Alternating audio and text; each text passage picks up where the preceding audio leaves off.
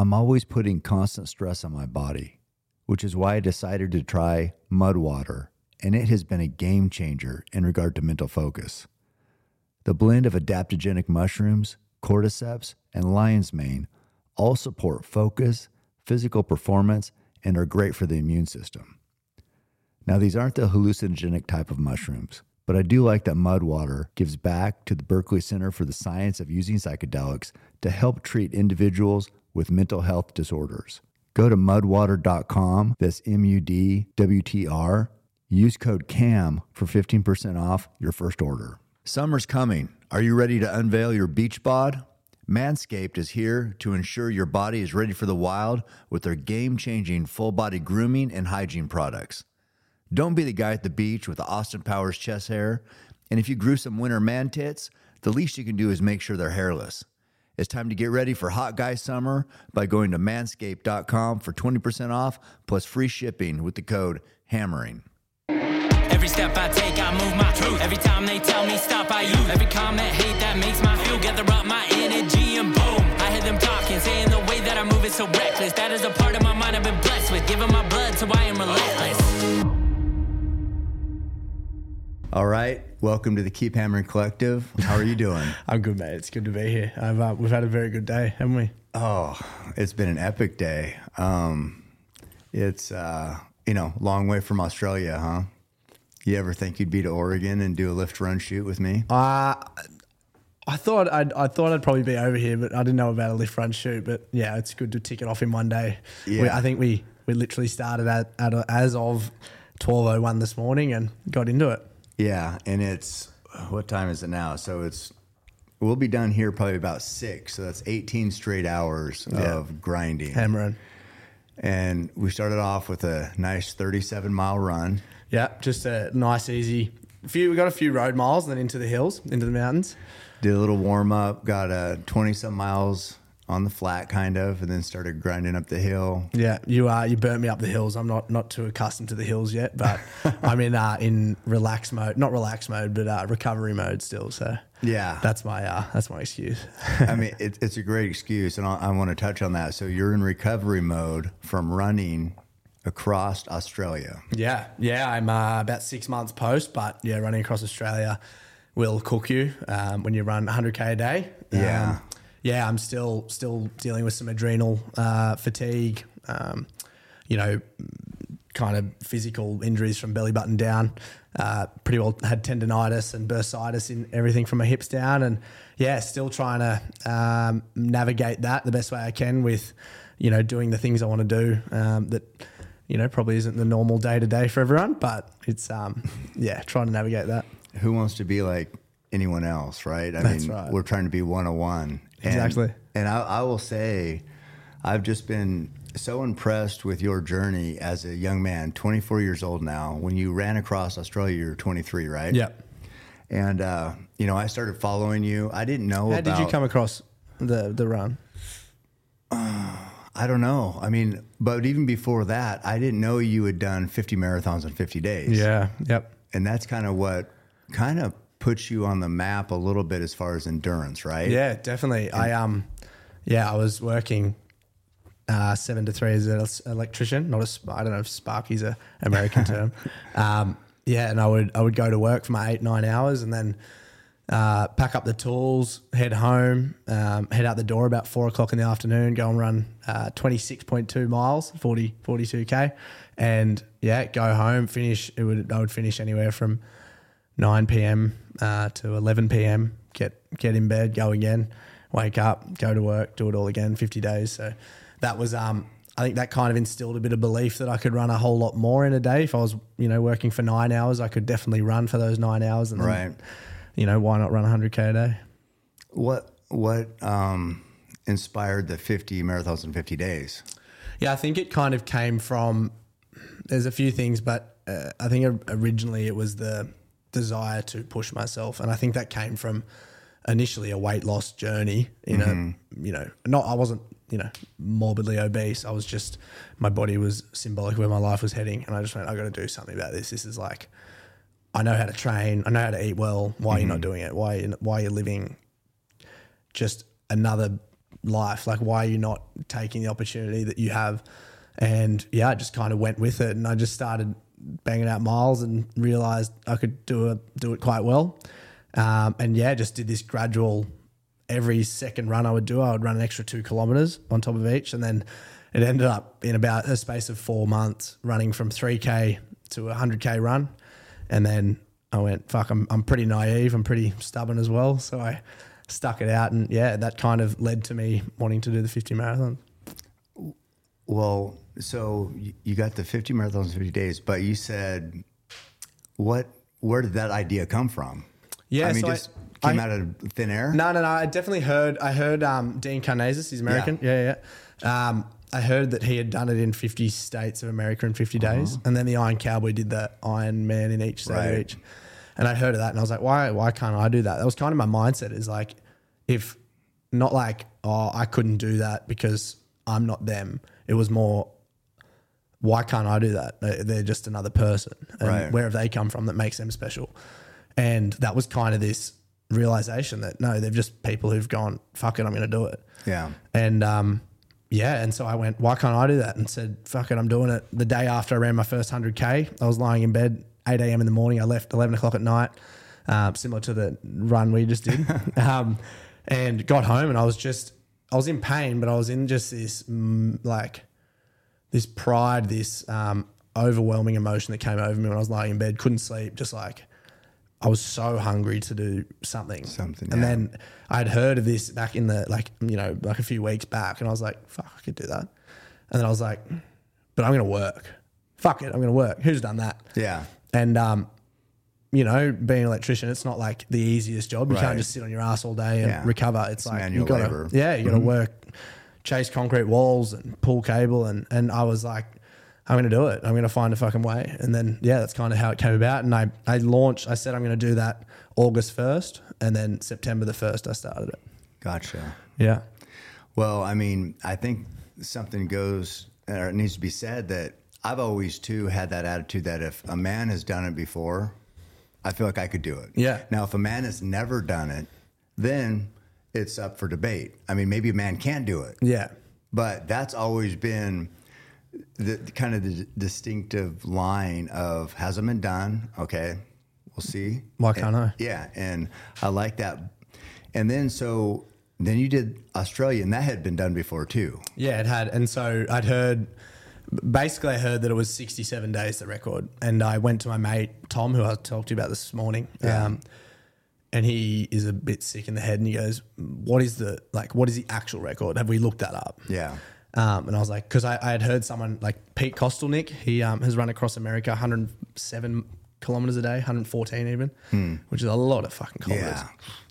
And yeah, not easy. And I was like, well, if he can do that across America, why can't someone do that across Australia? So then I looked up and I heard this record of 43 days, still yet to be confirmed. Is that like the, how they have that FKT site? Is that what that is? It's supposedly, but it's not actually on there. It's just like anyway, I'm not going to get into that. Okay. But this is what I heard, 43 days. And I was like, right, I did the maths, and it basically west to east is 4,000 kilometers. If I can do it 100K a day, 40 days, give myself 3 days leeway. And yeah, it was kind of just like, we're sitting in the pub having a chicken schnitzel for lunch. And he goes, why don't you do that? Why don't you go all out? And I was just like, pondered it for 2 days and went, yeah, let's do it. And that was literally it. It was like, well, these blokes have done it. Why can't I do it? Mm-hmm. And then it was just set in stone from basically December of 2020. And then I kind of got quite injured throughout 2021. I had a few I felt like I was Superman after running 50 marathons, 50 days. Yeah. You feel you can take on the world, and being quite young and quite new to the sport, you need load, you need to build that up. But I was quite stubborn with all that, and just thought I could run, ridiculous distances, wake up the next day, go again. And it just, but that's, I'm so glad I've gone through that at this age. Like, being 22 and going, oh, I've done these crazy things. Now I've been hurt. Great. Now I've got this background and knowledge to go, cool, I'm fucking 25 now, or 24, 25. Yeah. I'm not going to do that again. Right. I'm going to do it smart. I'm going to do it, with a better idea behind it. Were you working during that time when you were hurt? Yeah. Okay, you're still working. I'm still working. And then, and I worked all the way up. And so I launched my run on like a news station in Australia on April the 1st in 2022, just to put it out there, to try and get sponsors in my budgie smugglers and socks on the Today Show. That was a pretty funny one. And yeah, basically I worked all the way up until start of July and started the cross-country run in September. Yeah, and so all the training for that wasn't probably the best way to do it. But that's the thing. I was like, you've got to make time. You just got to find a way how to do it. Yeah. So what did your training consist of to prepare your body for 62 miles a day?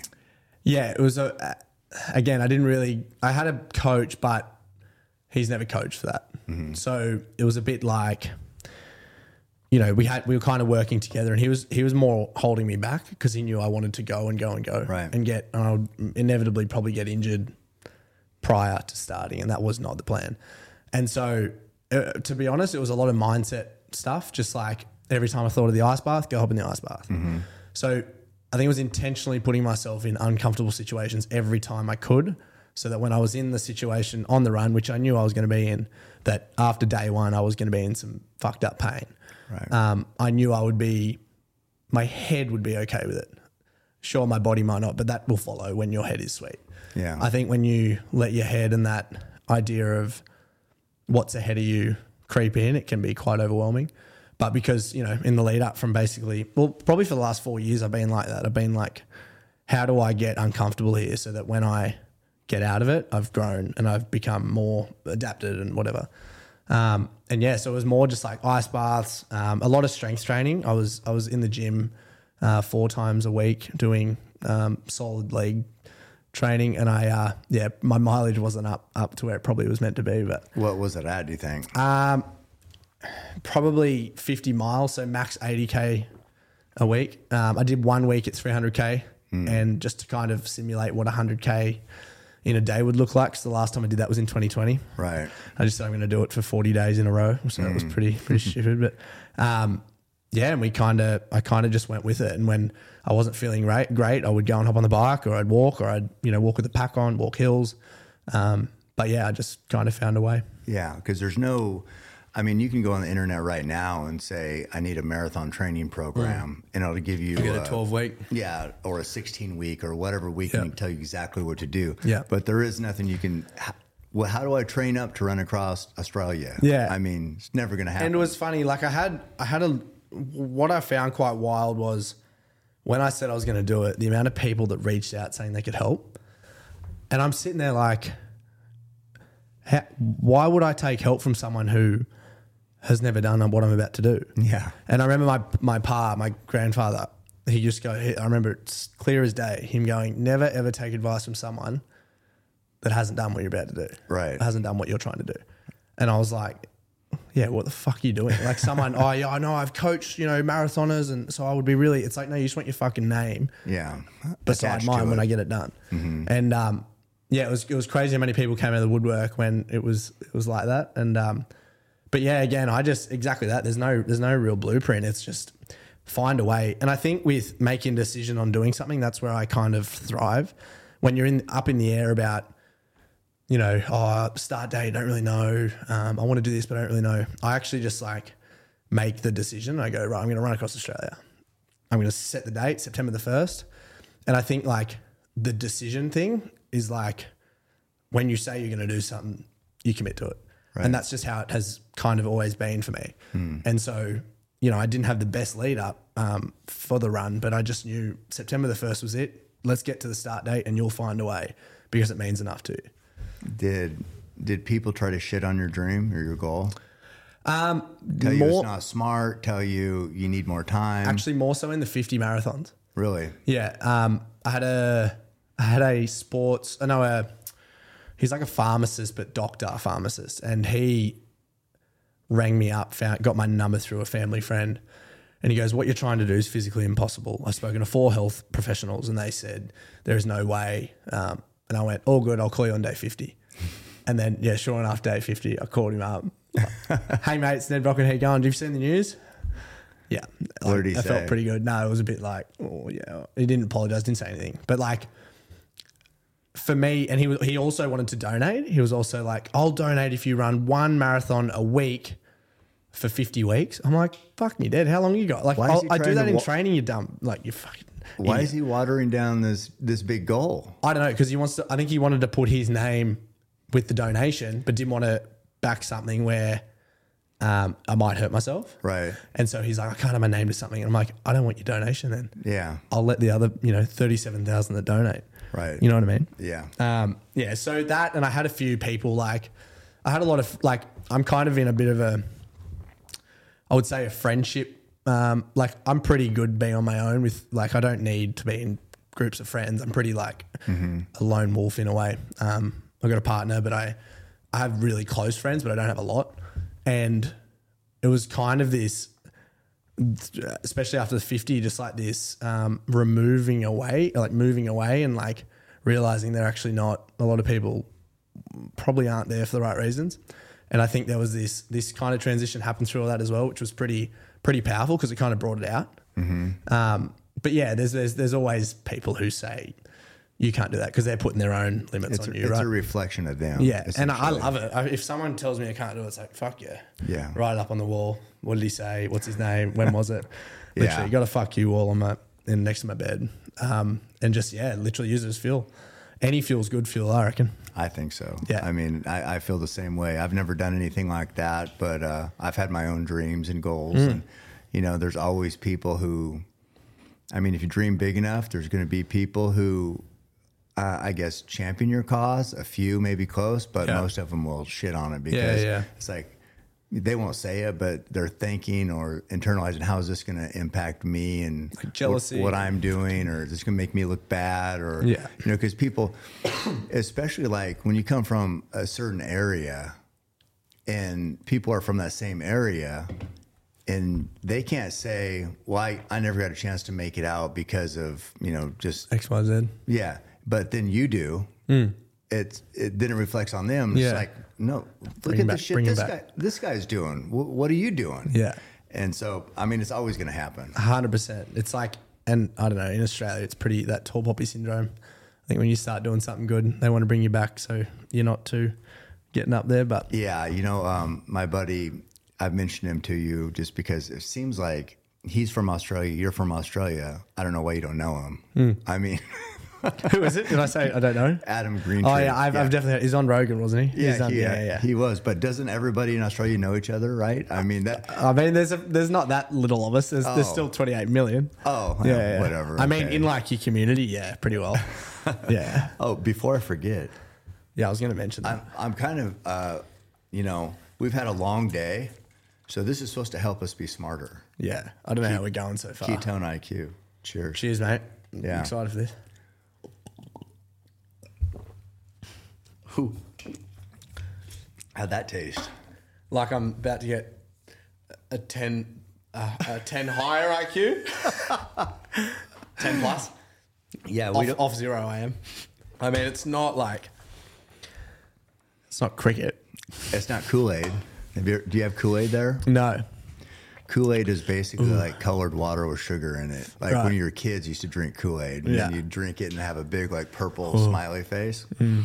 It's still making my skin crawl a bit. It's all right. But I like it. For whatever reason, I drink these every day. So it's I reckon it's going to switch me on here. I'm excited. Yeah. It's a little rush. Yes. I can't drink Mountain Dew all day every day because it tastes good. Yeah. But exactly I drink these because I think this does help me maybe. No sugar, no caffeine, vegan, no salt. Jesus. We probably need a bit of salt. But. So going back to, the tall poppy syndrome, Adam does mention that. Yeah.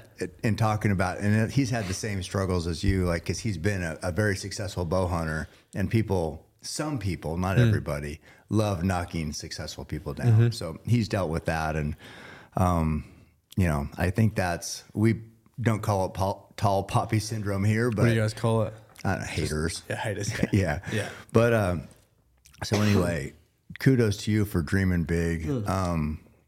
Thank you.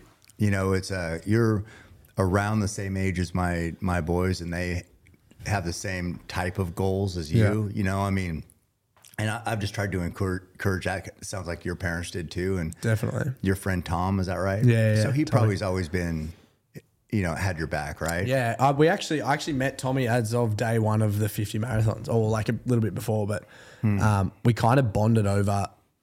It's like certain energies I think people that do these things have. Yeah. And like when I was telling you when I met Goggins, it was a bit like this mutual understanding. Yeah. And the same with Tom. I think we just clicked like that because I knew he's like my person because we're like the same kind of almost wired, I guess. Yeah, and those friendships I think form very quickly because there's already the shallow stuff is gone. Yeah, like you just become like your best mate for 10 years. And does he do extreme challenges and things like this too? Yeah, he actually ran top to bottom of the UK. He was the youngest to ever do it at 18. How far is that? It's about 1600. No, yeah, 1600k. 1,000 mile for you if you're listening at home. We've struggled with the conversions crossover all day. Yeah, from metrics to pounds to kilowatts. I just asked for pound and I'll give it back to him in kilo. Yeah, he did that at 18. He averaged 45 to like 65k a day. That's pretty good. Yeah, especially at 18. And then he did the Arctic 6633 Ultra about 2 months ago. It's about sorry, bit of a cold. No, it's all good. It's a 380 mile run through basically the most northern part of Canada. It's like minus 60 degrees. The ice road trains, wind gusts of ridiculousness, and yeah, he's like, mate, I'm gonna break this record by 24 hours, and I was like, I bet you are. And so he was training his ass off. He was going for like, 80, 90K walks lasting 24 hours each day. Jeez. And just like, but that inspires me, like knowing he's going out there doing that. It's like, and I would get messages on the run when I was down and out. Like I had days out there where I probably wasn't in the right headspace. I'd probably forgotten why I was out there and, you know, things were just getting pretty haywire. And I'd just get a message off Tom, a big old, mega paragraph saying, and it just like, oh yeah, that's right. This alignment of where I'm actually, why I'm here. Get your focus back. Yeah.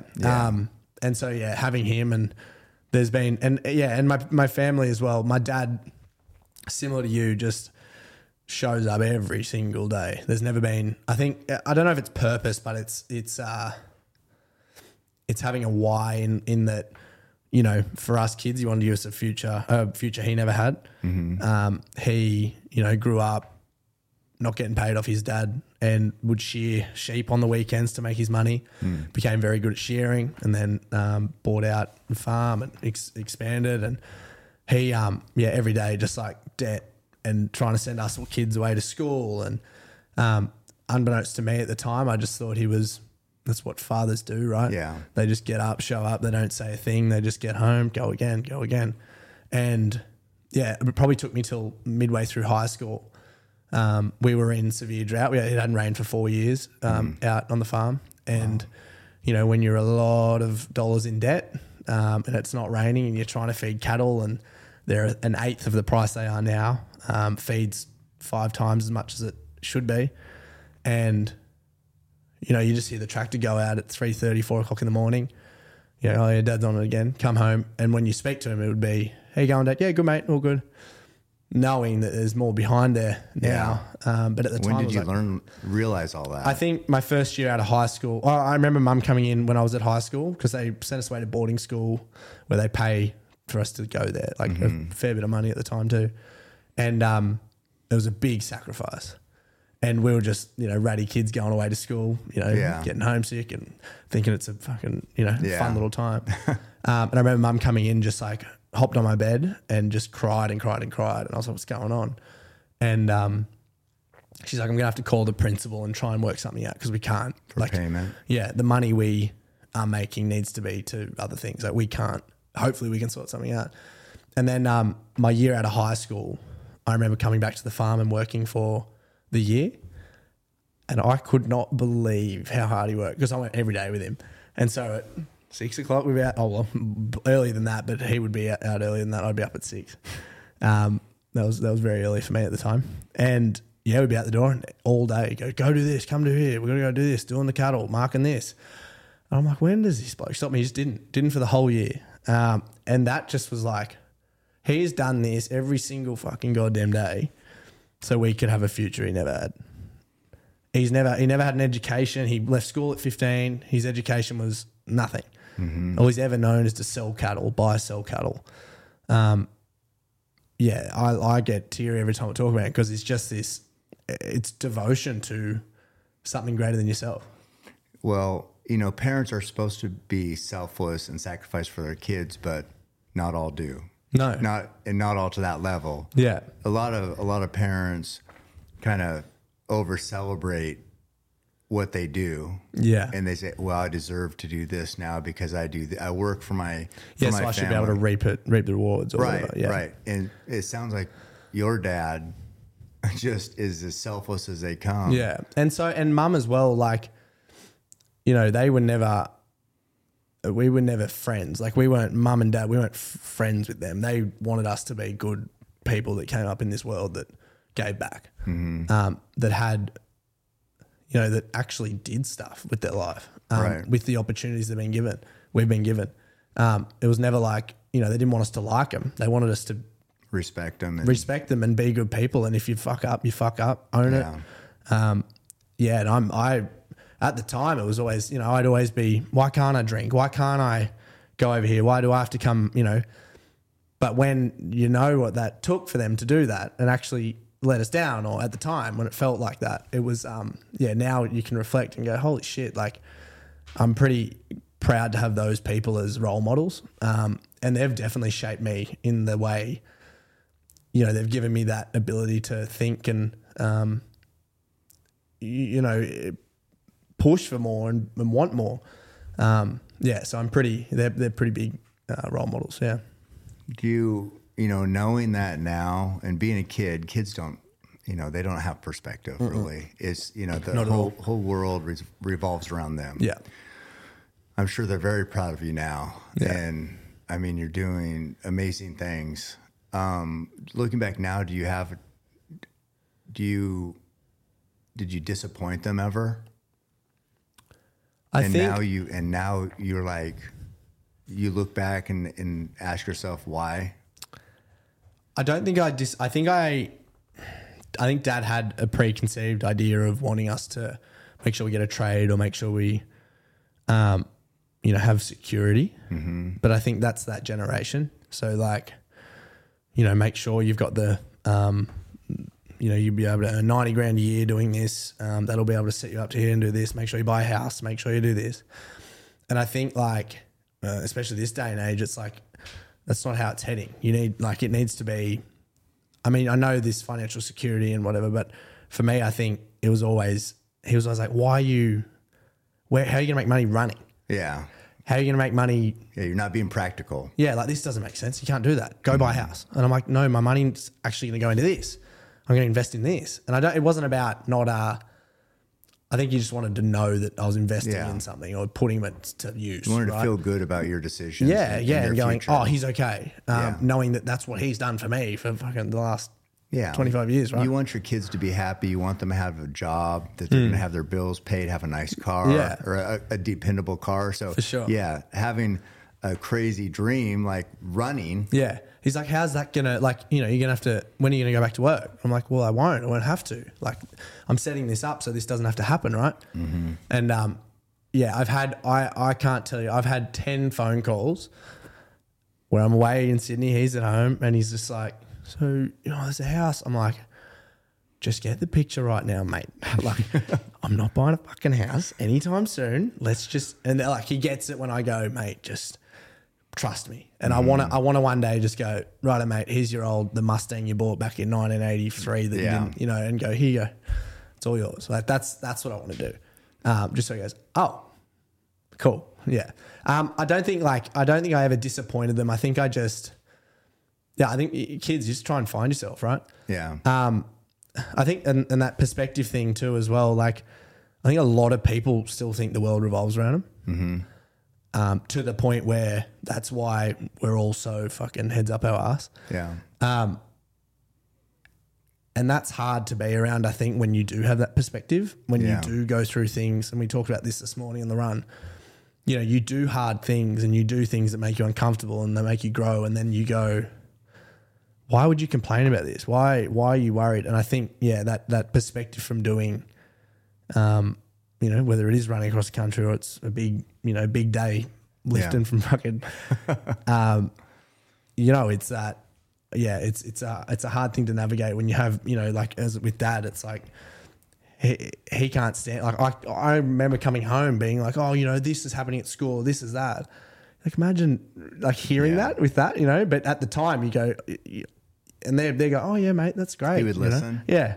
And that's like, that's mental to me. And not tell you, that doesn't matter. Yeah. It has nothing to do with anything. No, they go, oh yeah. And they'll just, you'll find out. You know what I mean? Yeah. Yeah. Well, I mean, so what now? I mean, now they must, your vision has come definitely to fruition. Yeah. And so now what do they say? Yeah, I think Dad's just ringing up going, what's happening today? What's happening this week? He's excited. And I go, I've got a keynote here, got this here. He goes, oh, good on you, mate. Yeah, it's good. And what was powerful was they were both on the run with me. So Dad, for the first time in his life, spent more than 2 weeks away from the farm. And yeah, he got to spend 47 days out in the run. They were pivotal in the run, definitely making it happen. But he would drive every 20K. So 20K, what's that in miles? 12 miles, right? Oh, yeah, 12, sorry. I'm going the other way. 12.4. Nice. Thanks. Yeah, so he would drive 12.4 mile. Mum would cook. I would get there. Dad would watch Netflix. 20K, 12.6 mile, up until the 100. That was it. That was his day. So good. You know how normally a dad is kind of hard, a mom is more supportive? Other way, polar opposite. Really? Yeah.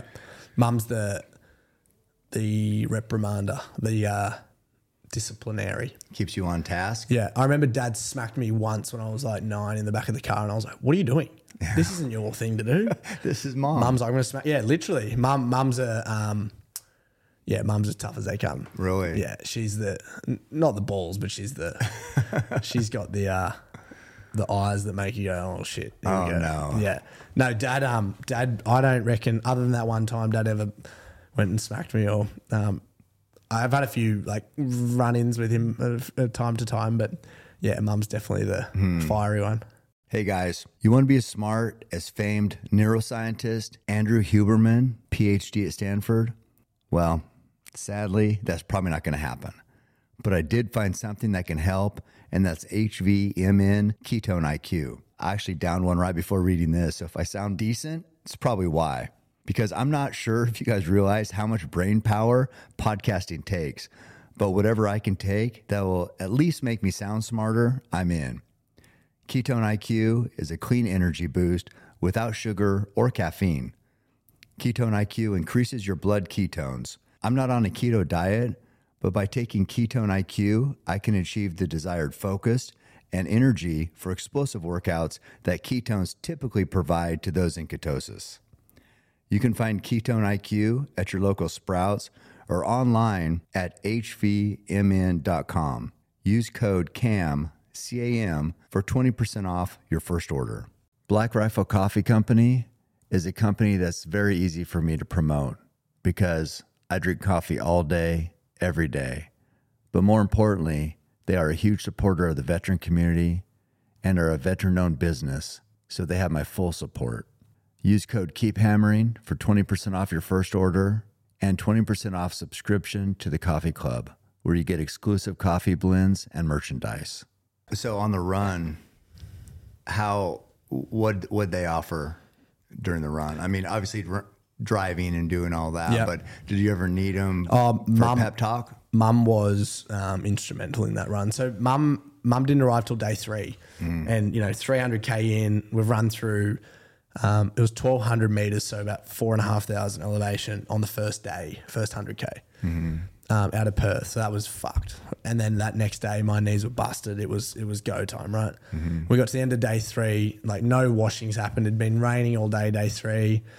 Food, like we didn't know where food was coming from. It was all starting to get pretty dire. We hadn't even left bloody, you know, town of Perth. Yeah, barely got started. Literally. And Mum's flight had been cancelled, so they had to book a whole other flight, Qantas flight to to Perth, and they got an Air Tasker to drive them out from. I don't know if you have Air Tasker in here. No, it's just like a. It's like an app where you can apply and just do random ass jobs and people accept and they'll do it. Okay. So they air tasked mum, drove him out like this random freaking town in WA. And I remember that night because it was severe headwinds, 50k an hour headwinds all day, raining all day.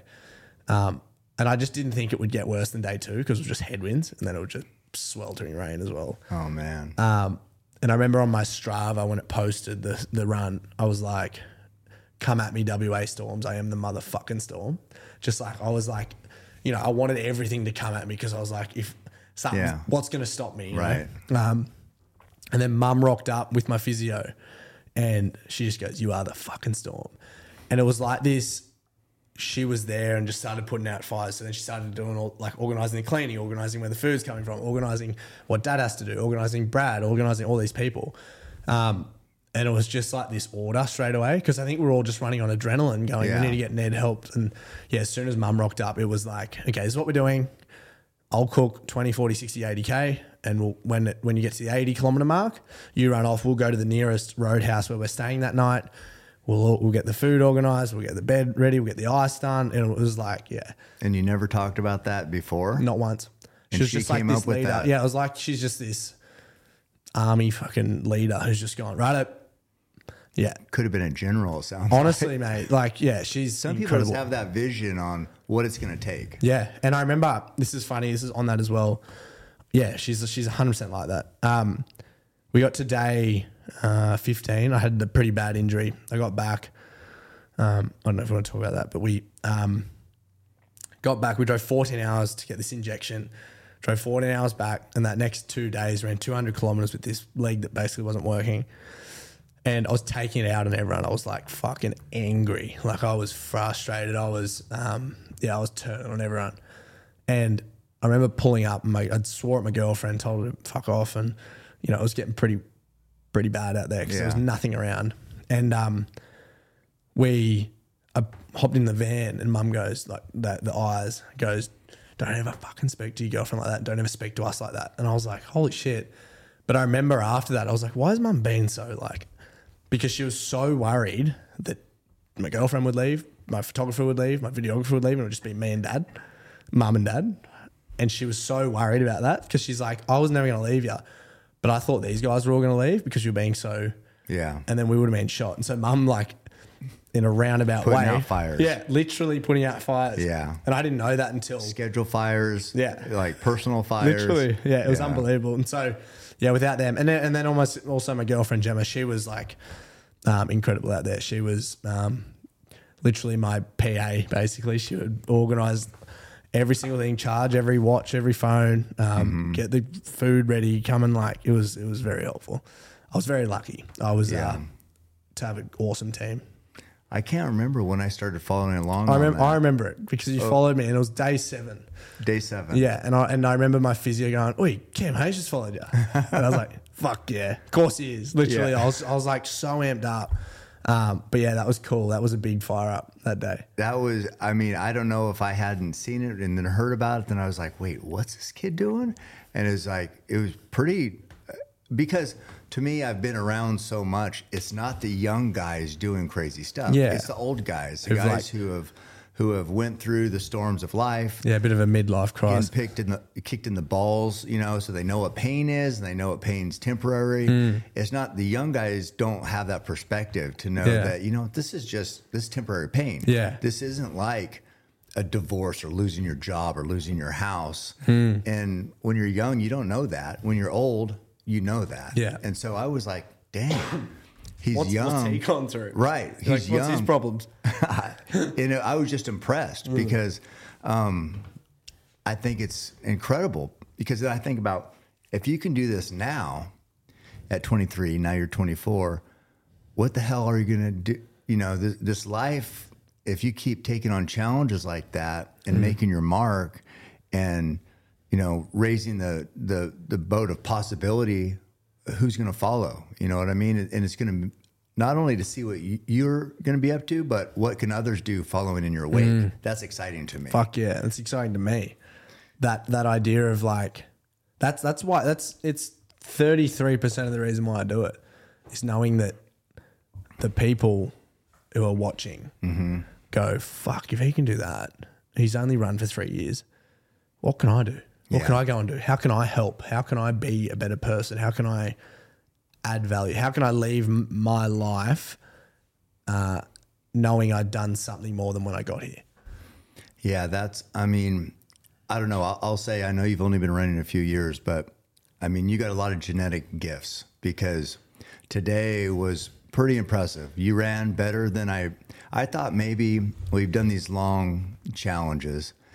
I thought, well, maybe he's just tough because there's people who are just tough, just won't quit, you know, and if you just keep going and you won't quit, you can cover a lot of distance. Yeah, for sure. So I thought, well, maybe he's just tough.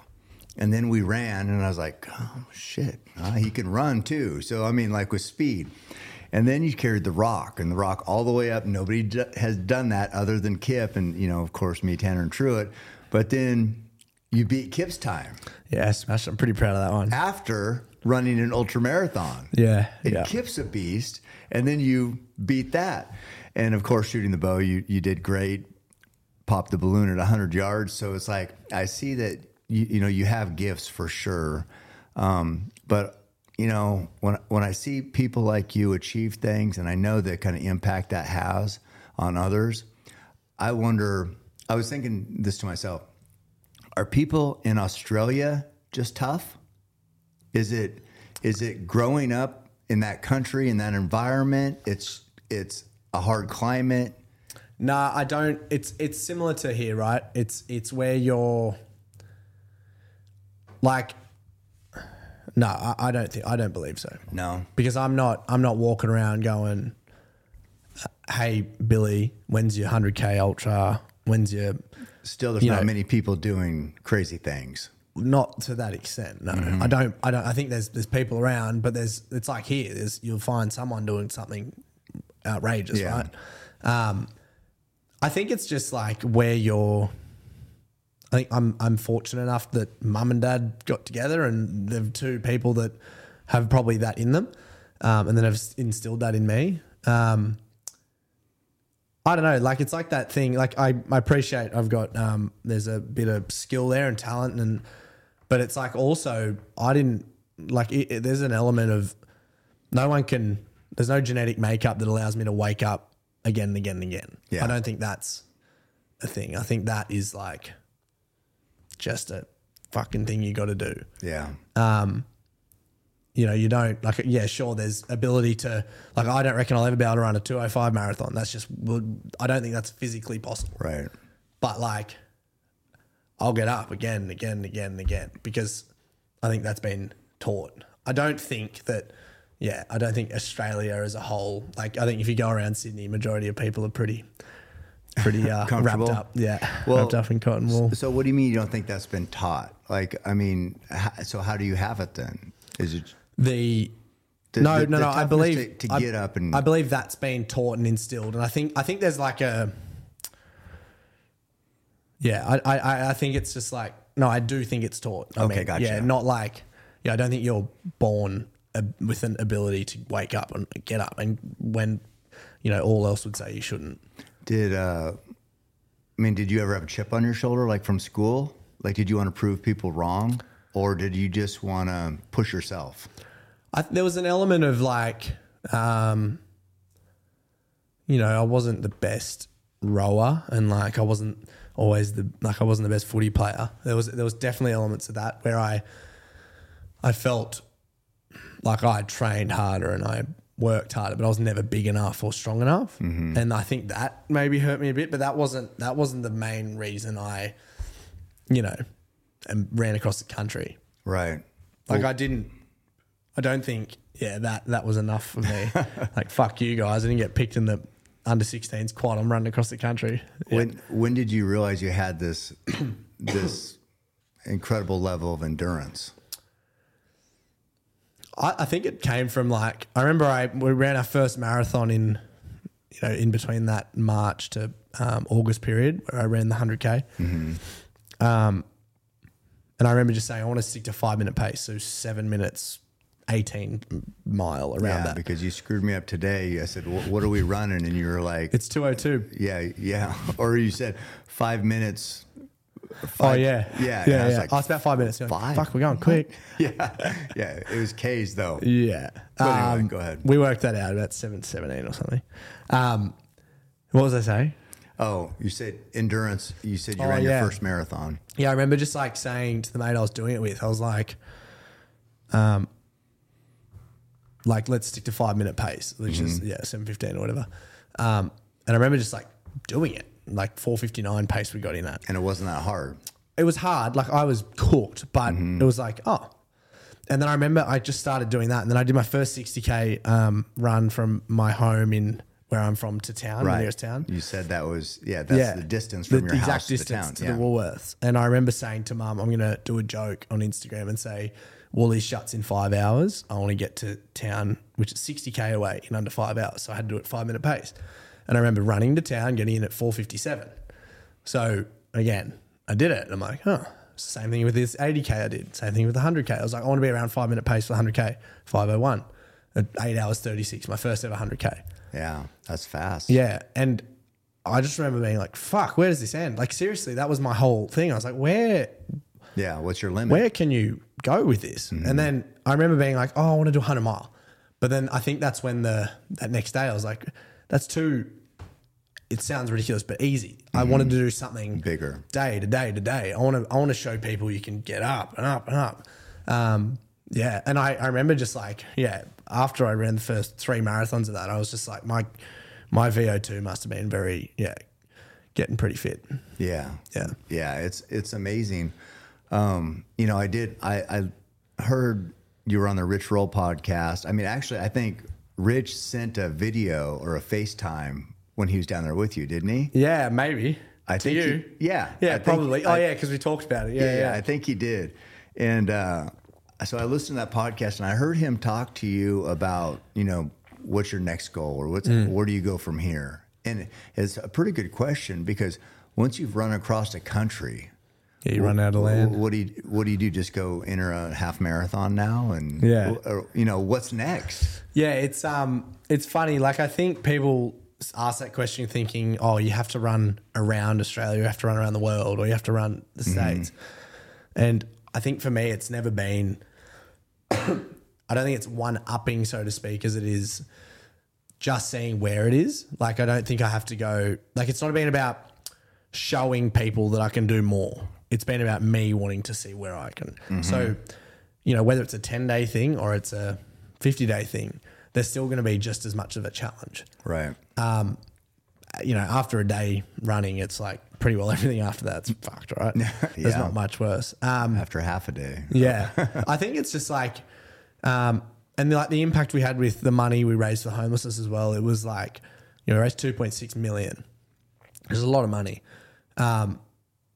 What that does and like the impact I have with that, I want to be able to do that with everything I do. So I don't want to just, part of me wants to go and do it because I want to do it. But then I'm like, I know I have an impact when I do these things. So I want to make sure I'm helping, inspire the people, but also know that tangible things happening as well. It sounds, it's different from what your dad being selfless to provide for his family and a better future for his kids, but you have that same thing, not so much about, getting a job that's dependable, but it's the way I've heard you explain it when we were running today is what your rewards are second to the impact you're making and maybe the people you're helping, like in this situation, the 2.6 million, because we talked about different ways to make money and what you're doing. And it's like, it seemed like you were not really worried about your money. You're worried you have enough. You don't need, you got to, simple life. You're good. Yeah. And it's more about making an impact, like a societal impact. Yeah. And I think like I remember reading a quote, I'm going to misquote it definitely. But it's like, we leave this world with, we don't keep our possessions. We don't keep our, we come with nothing. We leave with nothing. Yeah. But what we do leave is a legacy and the impact we have. So what we do with those years or life, whatever, right? So, you know, you can amass all this wealth, you can buy this car, you can have all these incredible things, but at the end of the day, I'd much prefer to leave the world with knowing I left a lasting impact. And because exactly that, we've got so many people worrying about themselves, like so many people just concerned about how their day looks. And I think when we can change that collectively, that's where the change happens, right? I think there's less homelessness, there's more people being kinder.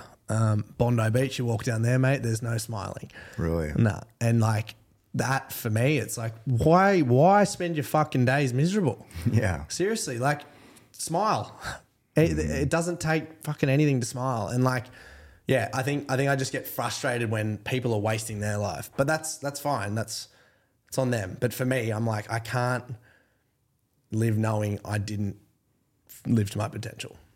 And help others. And help others. Yeah, but that's what that impact is. It's like my potential is making that impact. So it's not potential, like your personal potential. Not so to speak. That is an element of it. Yeah. But it's like my potential is a holistic thing in that, you know, I have the potential to not change the world but leave it a better place. Mm-hmm. Yeah. And I think that's aided with my running as well, because my running allows people to be inspired to then go, fuck, I want to do something. I want to help. I want to, like, there's a little 5-year-old girl named Charlotte who, this happened all the time. I got messages all the time of people doing something. But she, in Geelong in Melbourne, was like, watched it through her mother's Instagram and went down to the track 30 days in a row, 1K a day, 5-year-old, raised $10,000 for homelessness. The charity she was raising for was shutting down at the end of the year, and then secured government funding because she made a newspaper article. Reopened 30,000 meals to homelessness fed that this year now. So essentially that's a ripple effect of what you're doing. Ripple effect, baby. And then what she did. But one little girl. Is going to impact others. 100%. Yeah, and I get what you're saying because it starts with that first toss of the pebble in the water. It's like I do this. Mm-hmm. It might be 10 people. Those 10 people then go, right. What can I do? Mm-hmm. And then those 10 people. And all of a sudden you've got, you know, and I think that's the thing. There's so many people that see it and go, oh, yeah, good on you. Get on with the day. But if there's one little Charlotte or there's, you know, 5 of these kids or an adult that goes, you know what, fuck, I'm doing something I hate every single day. I'm going to uplift my life and I'm going to go do this because I've always wanted to. And then that has an impact in some way to someone else. Like it's just this ripple effect every single day that I know eventually is going to, you know, that impact I will see at some point. Yeah, and I think it's needed because the news and media love celebrating the negative and the shit that's going wrong and all the discontent in our countries and, you know, how the infighting of politics. Yeah, you can't watch it. That's where it's hard to really spin what you're doing negative. So they share what you're doing and it's like that's all positive. Yeah, exactly. Your attitude's positive, your personality's big. And what you're doing is impactful. Yeah. And it's like, I commend it. It's, you know, I just, and I, you know, it's not about me, but I think to myself when I was 24 and I was only negatively impacting people. So it's like, my hat's off to you. It's so much respect. And, thank you, mate. It's, I mean, it's incredible. So with your future goals and thinking, you know, you do want to make that positive impact bigger than yourself. Mm-hmm.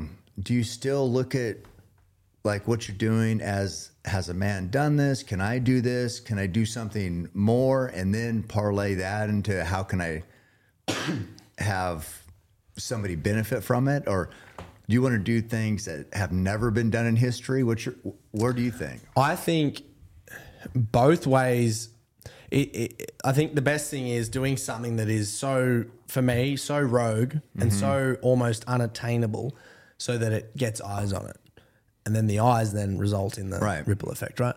And that's in essence kind of why I've gone big with this. Like as I said, you know, I've got my mate Tom who's done these amazing things, could be doing all this. But there's, for me, I want to get out there to be like, you know, this is a way, you know, I'm not going to be a politician. I'm not going to be a something that has, you know, higher status that allows me to do this. Right. I'm going to do this through the platform I can now do it with. Yeah, your own way. Yeah. And I think, like as you said, there's no real way you can turn that into a negative. Someone just wanting to do good. Yeah. And shit, how's he going to get noticed? Well, I'm going to fucking bury myself across the country. And, yeah. But yeah, like, as I said, there's an element to it where there's probably 50% of it is for this leave a legacy knowing that I've helped people and that. And then there is this like deep embedded when I do these things, what I get out of it for myself. And you, as you know, what you get out of that consistent showing up, that ability to, you know, prove yourself wrong, but prove others wrong. There's just something beautiful in that too. And I think that's where that, as I've said before, that perspective comes then that allows me to do these things. I know, you know, in that vein, when I do something, it doesn't matter if it's big, good, whatever, I do it and it's gone. I don't even think about it. You know, some people rest on laurels. It doesn't sound like you do either. You're always looking for, okay, that was yesterday. What's today? Absolutely. And I think that's something not everybody has, you know. Yeah. And then I think maybe there's times where, you know, that was a harder goal. Do I need to appreciate that more? Or I don't know. I never think about it. I think about it's like a big tick. You go, cool, done. And, you know, the successes, whatever. I think about when I failed and when I didn't reach my goals, but I seldom think about the successes. I don't know. I mean, I'm always looking for what's next tomorrow. And like you, if I have something big planned, like with us that we did today, I can't sleep. You know, looking for, I'm so forward to it. Doesn't even matter how tired I am. It's just like I cannot wait to get going. I love that. That was my favorite. That's that energy like I was talking about with like Goggins. It's like I knew as soon as you got the message of me saying, oh, I'm gonna start at 12. I don't want to do it 8 to 12. I want to start at 12. I knew instantly. You go, cool, let's do it. Yeah. And that's like that for me is like there's just certain people and that is fucking cool. I love that. Social media is beautiful in that regard. Absolutely. You know, I mean, we both use social media for benefit. You know, of course there's a lot of negative shit on there and stuff that's irritating. But if it wasn't for social media, I wouldn't know you. I wouldn't know Goggins. Exactly. I wouldn't know Courtney. Yeah. And so all these people I've been able to grow from because they're doing incredible things. Yeah. And it's like we've connected and done incredible things together. Yeah. And it's this, 100%. And that's what's so fucking great about it. There's also, obviously there's all that negative shit. There's all this, you know, bickering and stuff that makes you want to delete the app. But there's like something so special about, you know, there's going to be another, I know in a year's time, there's going to be someone pop up on Instagram that we've never heard of. All of a sudden they're doing something so wild and everyone will want to know. Yeah. It's like, it's just, it's how it is. And it's, it's fucking pretty cool. It's a crazy world. It's exciting. I mean, but I followed along once, you know, that day 7 or whatever, I figured out what you're doing. I followed along every day. And one thing I noticed is, you were always honest in your captions. You were always, you know, and I think suffering makes people honest. I've talked about that before on this podcast where, it's tough to, if you're hurting, it's hard not to share it when you're beat down. And so I appreciated the honesty you had. And I just love following along and then seeing just how many people were inspired by what you were doing. And then when you got, where'd you end? In Bondi. God, that crowd. And I know Rich, you know, I do want to give a shout out to Rich Roll. I love his podcast. I don't know if we could be any different. As far as men, he's a vegan, well-educated, Stanford, I think was a lawyer or an attorney. And you know what I love? Just how... I'm just a dipshit bow hunter. Nah, mate. No. I mean, we couldn't really string a sentence together before this, but I just love how incredible that is that, you know, you guys can...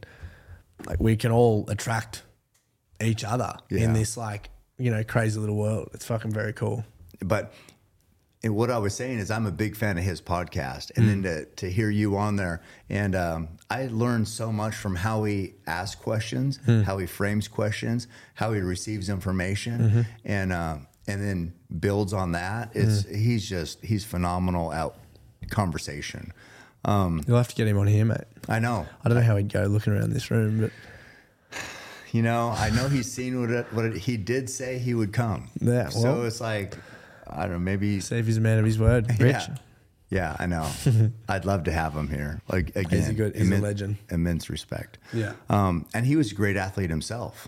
Yeah, incredible swimmer and then turned ultra runner. Yeah, he's a weapon. Yeah. But anyway, I heard you guys talk about that crowd when you went into Bondi and... Bondi? Yeah. Bondi. Yeah. Bondi Beach? Bondi Beach, yeah. Yeah. Yeah. Not Bondi. What's Bondi? I just made that up. It's like my last name, Ned Bondi. Bondi Beach. Yeah, okay. Nice. Nailed it.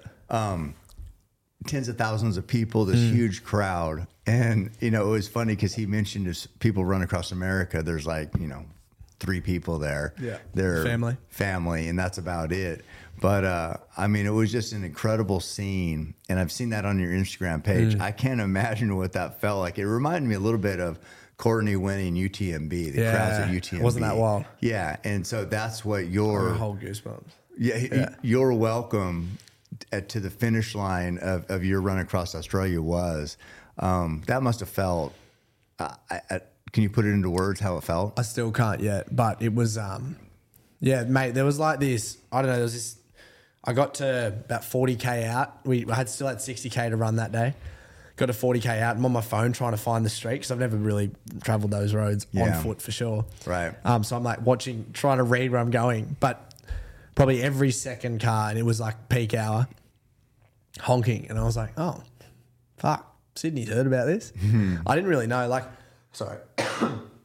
I knew the enormity of like the amount of people on Instagram. I knew that. And then there was a heap of messages going, I wish I could get there today. No real, like, I'm getting there today, right? And then we get about 5K, so 8 miles. No, the other way. 3.6 miles, 2.1. 3.1. 3.1. And I remember I looked up and there's, like, 2 helicopters. I was like, oh, fuck, are they doing? They're hovering above us. And I was with my physio and girlfriend, Gemma, and I was just like, oh shit, this is bigger than Ben-Hur, mate. This is huge.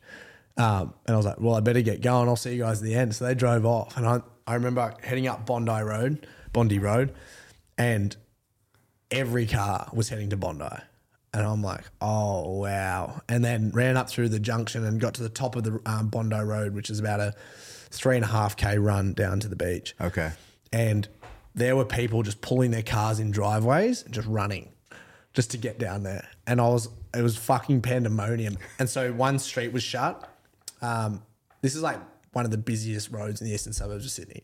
One lane was shut to police escort me down. Wow. And I couldn't look because there was so many people just like filming me going, go Ned. This is 3K from that beach. Jeez. Yeah. And I just like all these tears were coming into my eyes and I'm like, what is happening? And so I got down and there's like this big turn, and as the big turn down into the beach. Why was there tears? Just this pride, just immense pride. And because I just know there was so many people thinking there was no way I was going to do it. There was like this, like, because I remember there was a few days there where it looked pretty grim. Like I wasn't probably going to make it. So and then there was pride. And then also there was, you did it. I mean, you overcame all that. Yeah, that was probably what it was. Is just like you said you were going to do it. You've done it. You're here. This is your time. I wish I could bottle that up. Like I wish I could drink it every day, but that's why we do it again, right? Where were your mom and dad? They were down at the. So this is what I saw the beach down this little hill, right? And there was just this wave. Like you don't see that on a summer's day in Bondi, like, and it's like the most fucking famous beach in the world. And then I remember seeing there was like the police cars had stopped all the traffic coming on, and there's so many people at the start of it. And I remember the tears just came back up and went, "No, you've earned every single bit of this. Like, just enjoy it. This is like your moment." Yeah, and just like I turned around, there's a wave running behind me, and then I got to this point. It was probably halfway along the beach, and it was very, very heavy, dense with people. It's like a kilometre long, and yeah, it just. This sound, it just started to elevate. And then, you know, where it gets to a point where it's just like something is so loud it doesn't get any louder because it's so loud. That was what it was, just like, and I remember clocking faces and like people I knew, and I'm just like, oh my God. And so all I could really see in the van in front of me, which was the videographer, Sam, who was there on the whole run, Brad, the photographer, who was there the whole run, Gemma, my girlfriend, and Belly, my physio, who was there the whole run. And they were in the back of this little buggy driving backwards, and they were like watching me just like, we're here, we're here. And then came around the corner and Mum and Dad were holding the banner for like the cross, and I grabbed it and threw it up and hugged them. And then just like I was trying to take it in, but I just felt like a little puppy dog that's just been to the city. Yeah. Had no, like I couldn't take it all in. And then, yeah, we just celebrated. I went up on the thing, did a shoey, and sat inside the change rooms for half an hour, just like trying to, you know, conceptualize what's just happened. And then, yeah, all these people dispersing and heading home, and all these cars just randomly parked up in places that should not be parked. And yeah, it was pretty special. What did your mom and dad say to you? Oh, I think there was just this relief. Like mum did not sleep. Dad slept great. Dad was loving it. He's like, fuck yeah. But yeah, it was just this, like that night, and then the next day, we just couldn't believe it was over, because for so long we had just been Groundhog Day, just get it done, get it done. And like I remember getting asked day 45 with by my dad's like best mate at the pub we were having dinner at. He goes, "What are you gonna do when you get home?" We go, "I don't fucking know." Mate, I'm worried about tomorrow morning. Trying to get this done. Yeah. I've got fucking 250K to go. Like, just leave me be. It's not over yet. Nah. And so we just, it was pretty special. Dad went home straight away, and then Mum stayed in Sydney for a bit. And yeah, we just hung out and unpacked all the vans, and yeah, it was pretty wild. Did you have a lot of media then after that to do? Yeah, I binned that day. I just wanted to be. I wanted to, just bathe in it. Mm-hmm. Like, I don't think many people will ever experience a feeling like that. And so being able to just like try and word it and I was just reflecting so much, and we'd laughing and crying, and like the 2 weeks followed, I was a lot of tears and a lot of like emotion. From relief?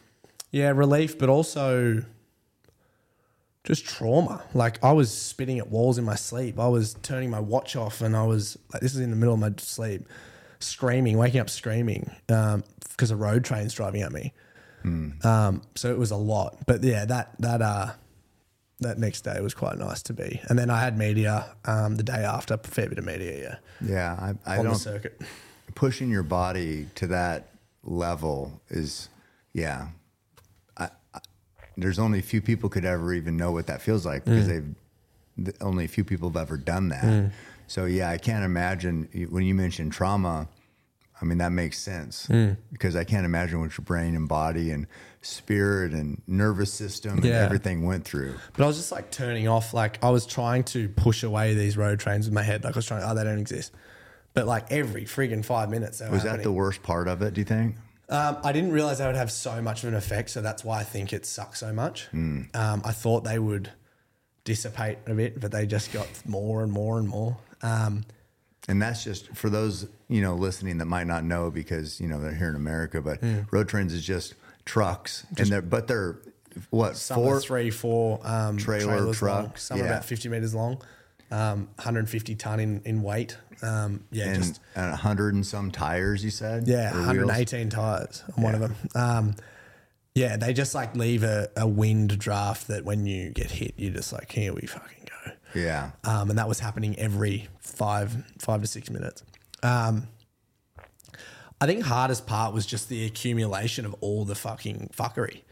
Like there was just like challenge on top of a challenge on top of a challenge. And I think that was what was just the, stuff that I couldn't control every day that was just affecting me so much. Yeah. When you're coming into the finish line, did all those aches and pains of your body gone? They were gone. Right out the window. I was running 5 minute miles, mate. I know. Isn't that crazy how that happens? You're out in the middle of nowhere and all you do is feel pain. Then I think adrenaline, I think that's got to be adrenaline, right? Has to be. I think my average heart rate most days was like 120 to 130 at most.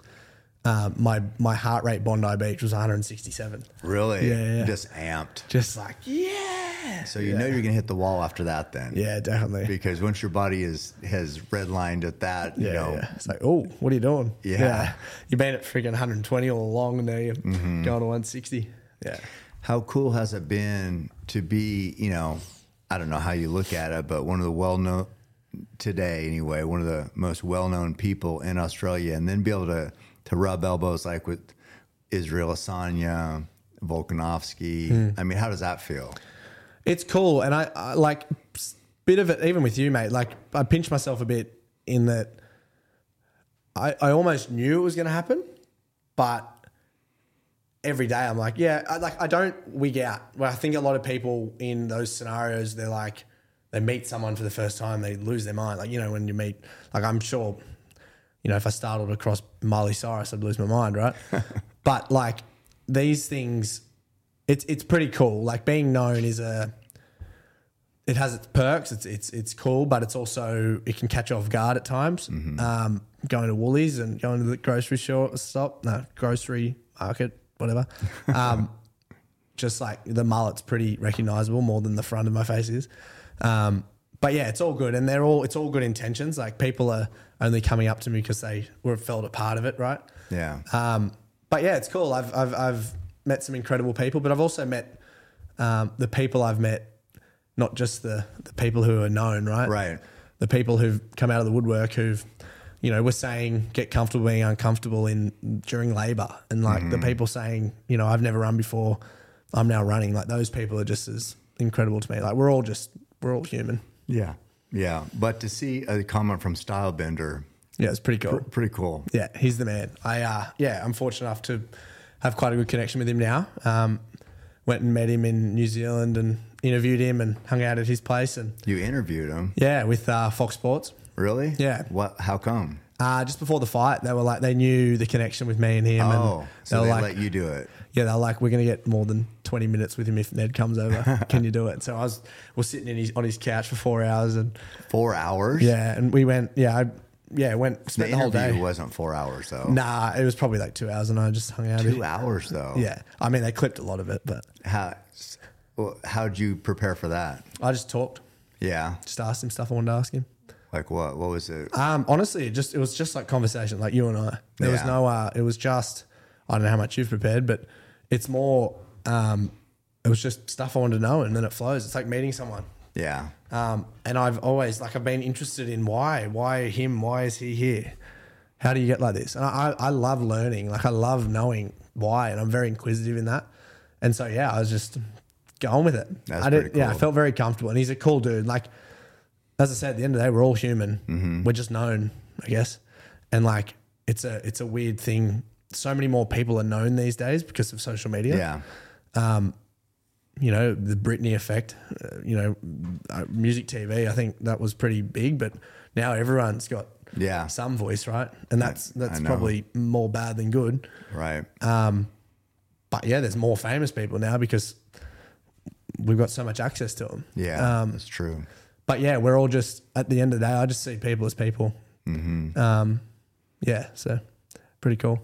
Is that why you went to Miami for the fight, to watch him fight, or did you already plan on being there? No, his brother David, I was actually in the lift with him in his house and I was talking a bit like this, just like I said, I was like, this was always going to happen, this meeting, him and I. Mm-hmm. I didn't know when, but it's pretty cool that it's happening now. And I like, for me, I don't know, like obviously he didn't know that. Yeah.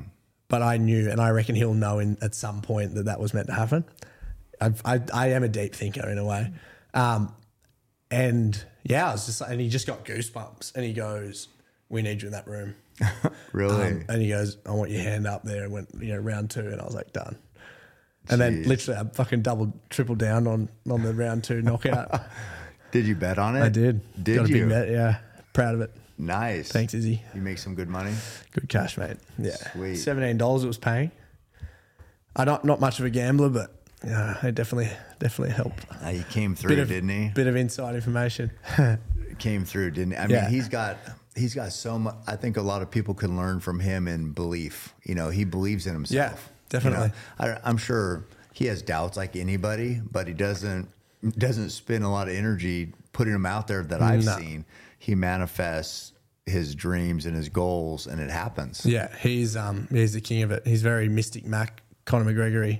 He just like, and he just believes in himself so much. Mm-hmm. He's just like, but that comes from years and years of what he's done, right? Of training. Yeah, this isn't, he doesn't wake up and go, fuck yeah, I'm going to win. I'm going to be, it's like, no, he's worked his ass off and he knows his talent. He knows he's trained it. And yeah, he's not dumb. He knew he was meant to win those 3 fights before, right? Because you hear people all the time, say, oh, I could do that. Yeah. And why would you think you could do that? Because you haven't done anything. So it's like, it's different from somebody who's a little bit delusional about what they could do. Yeah. And people have been like, no, I put in the work. Yeah, hold up. He's got like 92 amateur wins. Yeah. In kickboxing, right? Kickboxing. Yeah. So obviously, and he works his ass off. And I think what was his video series leading up to the fight? What was that called? His channel. On his YouTube. Yeah, on his YouTube. The Izzy Camp or whatever, something. But anyway, you could see he was grinding. The eyes, mate, just like there's this energy, Very, very cool. He was grinding, I mean, he's one of my favorites also. Incredible. I was really, I like the allure of Alex a little bit. It's like he's got some weird thing about him and he looks kind of scary and he shoots a bow and all that. Yeah, that's cool. But, and I was like nervous because of Hands of Stone, but I wanted Stylebender, and I was so pumped when we were jumping around here. From where we were sitting in the crowd, I remember like Pereira looked like he was throwing it on, right? Mm-hmm. I mean, from the TV, it probably looked a bit different, but no, it looked like Izzy was in trouble because you couldn't tell. Yeah, and it happened a few times before that he was holding. Yeah, and I remember like MVP slapped me. And then another one of the boys was like, oh. And then we're like, what? And then all of a sudden, Pereira's on the floor. And we just like, because all the boys that were training with him, like literally came over for 8 weeks to City Kickboxing to get punched in the face by him. Yeah. And it was, two of them passed out from screaming. It was just like, they were so happy. Like it was such a vibe. Yeah. It was, fucking incredible to be in that room. I bet. Yeah. I mean, Miami was, star-studded event for sure. Definitely. I mean, but you said people recognize you from the mullet. Doesn't everybody in Australia have a mullet? It seems like, like 90% of the people. Yeah, kind of, but not all bleached and blonde. Oh, is that bleached? Yeah, it's bleached. So what color would be normally? Just brown at the top. Yeah. Yeah. Like light brown. Okay. That would be pretty standard. A light brown mullet in Australia is pretty standard. Yeah, yeah. So you bleach it out and make you stand out. I think, eastern suburbs. It's pretty. I do get it a lot. I got it. I very rarely get it here, which is nice. It's a nice little break. Yeah, yeah. Well, I don't know. It's It's been so much fun hanging out. So what do you think of the Lift Run Shoot experience, mate? I've loved it. I've been amped since we said we're going to do it, and I've got in the gym at my house to make sure I don't get put on the bitch on the bench press, but no, it's been good. I loved it, and I knew as soon as I said let's do an early morning, late night, you'd be on. So it was so fun. It was great. The only wish is we could do it for longer. We were running good. I mean, had a pretty good pace going. I can't, I know you you got your Strava thing going on. And it seemed like pretty good effort, especially with that climb and with you carrying the rock back up to the top. Yeah, I'm not gonna lie. When I didn't realize the hill was so large. I went up my quads, the one with the rock. Oh. Pisca, yeah.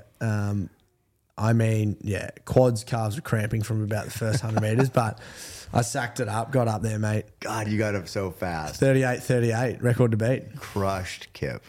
Fuck yeah. Sorry, Kip. Proud moment. Hey, we got these young bucks here trying to knock us off, and you did. Yeah. You did. So where to next? I mean, where are you heading now? I head home now. I head to LA and then head home Saturday. I did. Oh, I was thinking about this too. So with all your media, what's been the most memorable podcast experience you've had? Was it Rich Roll coming down because he's such a big podcaster or? Probably the Run, Live, Shoot, mate. How many have you done? It's been fun. I've done a few. I had a lot of offers. Right. I don't want to sound. You didn't want to. Here. You didn't. You turned some down. I turned a lot down. Yeah. In that, like reach wise, I wanted to give back to the ones that helped me before. Mm-hmm. And so I did those and a few around Australia. And then, I just, you know, if I do a post, it's going to probably have more reach mm-hmm. than a few. So I'm like, I don't need to be doing it. It's very draining. It's like doing a keynote, right? I know. You get up and you got to be energetic and you got to speak from the heart and you got to, like, it's just... it's a lot. So I've had, Rich was unbelievable. Just the way he can speak to anyone, like my IQ is pretty low and he speaks to, you know, incredible neuroscientists. And well, wait till he meets me if he thinks your IQ is low. Nah, mate, you go better than I do. So he was great. And I've some awesome Aussie ones I've done. Mm-hmm. And, so you two are the first kind of international, I've done some nice big ones over there, in Oz. So yeah, it's been fun, but yeah, Rich is probably up there with the top one. It was he there on vacation or what was he doing? Yeah, he does a sabbatical once a month every year. Oh, in January, and he doesn't podcast, but he's like, I've got to do it. Let's fucking do it. So we went to this place in Byron, and I drove 8 hours up there and did the podcast with him. Awesome. Yeah, it was so good. It's it's been great. All these experiences, like mate, I'm loving it each day. You never know what's going to come, and I'm just embracing all opportunities. It's very, very cool. I feel, this is a grind, like doing what we did today. And then, so being physically pushed is one thing, but then capping it off, to me, podcasting is, it's not easy. No, it's not definitely easy to keep a conversation going. Yeah. And good questions and listen. And absolutely. And it's like, so a whole day with both ends of that spectrum. With frying our brains a bit. Whew. Yeah, yeah. No, you've done well, mate. I'm pleasantly impressed. No, but I was curious too.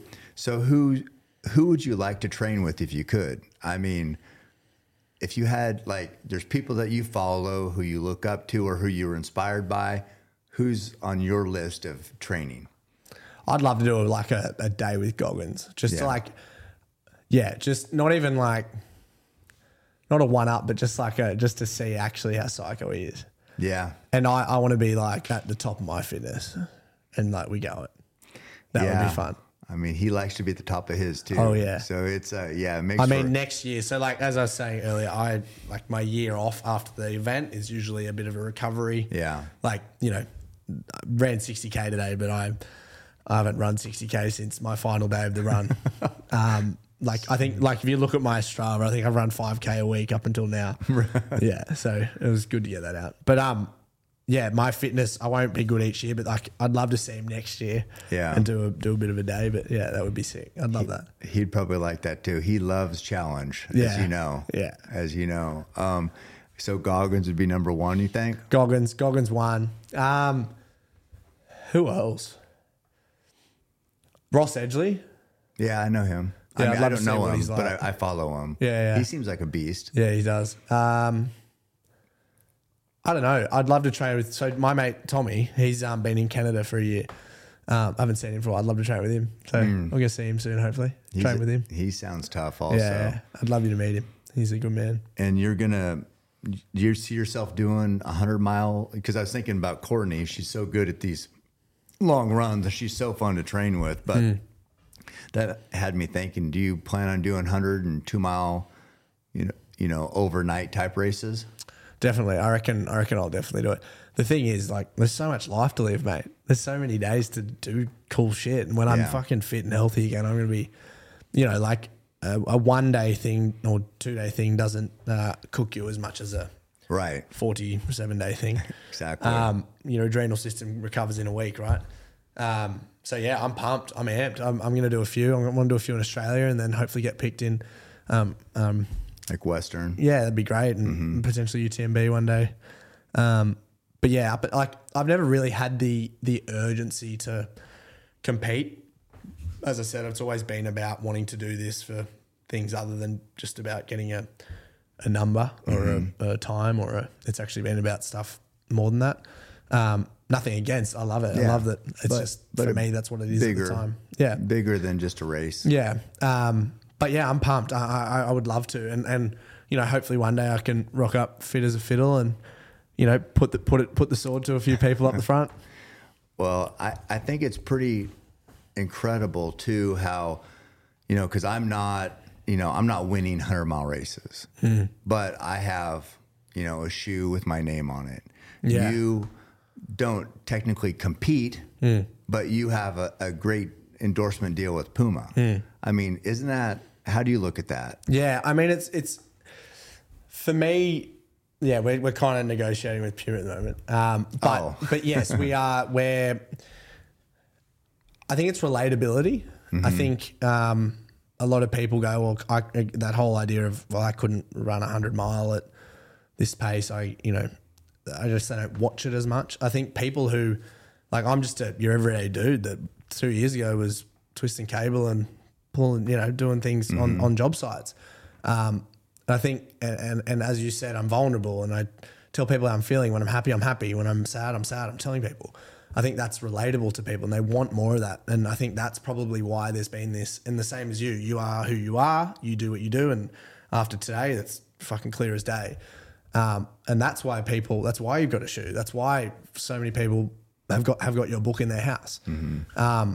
Yeah, it's just, I think it's that relatability, to be honest. I think it's like people going, fuck, they're just normal dudes getting after it. Yeah. And that excites them. It can be hard to relate to some freak athlete, you know, that's just, that's in your, you watch them run and you're like, well, I could never do that. I'm never. But that's that idea is like, oh, I couldn't do that. Fuck it. I could never run it. But there's truth to that. I could never run a 2:05 marathon. Of course. So people, I love watching them run. Yeah, like Kipchoge. Incredible. Yeah, I love watching them run, and I'm addicted to it during that race. But it's like it's hard. Yeah, are you gonna? I mean, you're gonna buy Kipchoge's shoe, but like, is there? You know, very few are there of like that caliber, right? Yeah, but normal people doing things above the norm gives others hope. Definitely. And so that, I think that's the point you're making, and I agree with. Reaching for more than what you would assume they can. Yeah. And that's been my whole thing. That's the whole premise to the book is like, you just keep showing up, keep putting in work, good shit happens. Definitely. It doesn't matter if you're gifted or the most talented or the smartest or the, you know, most well connected. Just keep showing up. Yeah, the game's not how quick you can get there, it's how long you can hold on. Yeah. It's showing up and showing up and showing up. Yeah. Yeah. And I guess that same type of attitude brought us together, and we've had a great day today. Yeah. I don't know, Ned, it means a lot to me that you're sitting here at this table. We've been talking about it for a while. I love seeing your success and seeing your impact on others. And it's so impressive to me being, you know, I know you hear it all the time, and probably, I don't know how you feel about it, but, you know, saying, oh, you've done so much at such a young age. And I know that probably is like, you know, whatever, but it means a lot, because there's a lot of kids or young men your age that are still trying to find their way. Yeah. And then here you are raising $2.6 million and impacting millions. And it's like, it's noteworthy. It's not normal. It's not typical. It's incredible. And, you know, you should be celebrated or at least acknowledged. And I'm, you know, it's an honor to have you sitting here. Thank you, mate. That's so nice. I appreciate that so much. Well, you know, I end these shows with giving somebody a brand new bow. Mate. And I give these bows to outliers, and given what I just said, obviously you are one. Thank you. And you shot this thing so well today. I cannot wait to see you. I think you want to hunt at some point. 100%, mate. I'm stinging now. Yeah, today lit a fire in my belly. Oh. It's and it's got all the keep herring. It's so cool. Yeah, this is, I mean, top of the line. It's a, you know, Hoyt keep hammer, Cameron Haynes keep hammering bow, but you know, a bow is just a bow. You shoot it, you know, very accurate. You seem very comfortable with it even after just one day. And I'm impressed. I can't wait to see you out there hunting. I'll send you my first kill, mate. Yeah, hunting. Because growing up on a farm like you did, you understand life and death and how it works and what it takes to survive. Life begets life. And that's just how it works. So it's like, I think, you know, you're tailor-made to be a hunter. Thank you. And an archer. And I can't wait to see your success. And thank you for coming. Thank you, mate. I just want to say thank you for letting me into your life. It's an incredible life you got going on here. It's I feel very privileged to be a part of it. So I appreciate that a lot. Thank you. Thank you for coming to bumfuck Oregon. Let's go. Okay. Well, travel safe heading home. Thank you. It's been an honor, like I said. Keep hammering. Good night, brother. Keep hammering. All right. Cabela's and Bass Pro Shops is a sponsor of the podcast, and that's especially powerful for me because I remember when Cabela's came to town, came to Springfield, Oregon, and I actually played a role in the opening of that store. Instead of cutting the grand opening ribbon with scissors, I shot it with an arrow, and it was just a monumental thing. I mean, everybody here in town was talking about, hey, are you going to go to Cabela's? Can you believe Cabela's is coming here to Springfield, Oregon? So I know what a staple those giants in the industry are. And it's actually, it's one of the first places people go when they're looking to get geared up to become a hunter is they go to Cabela's and buy everything they need. So I'm very excited that we've partnered together and we can help open up those outdoor and hunting opportunities to listeners of this podcast. Hoyt Archery has been my bow hunting sponsor since 2005. And personally, I really don't care what bow you shoot, what brand it is. I just hope that you have the same level of confidence in your equipment as I have in mine. Because I know if I get one opportunity with my Hoyt, it's going to pay off.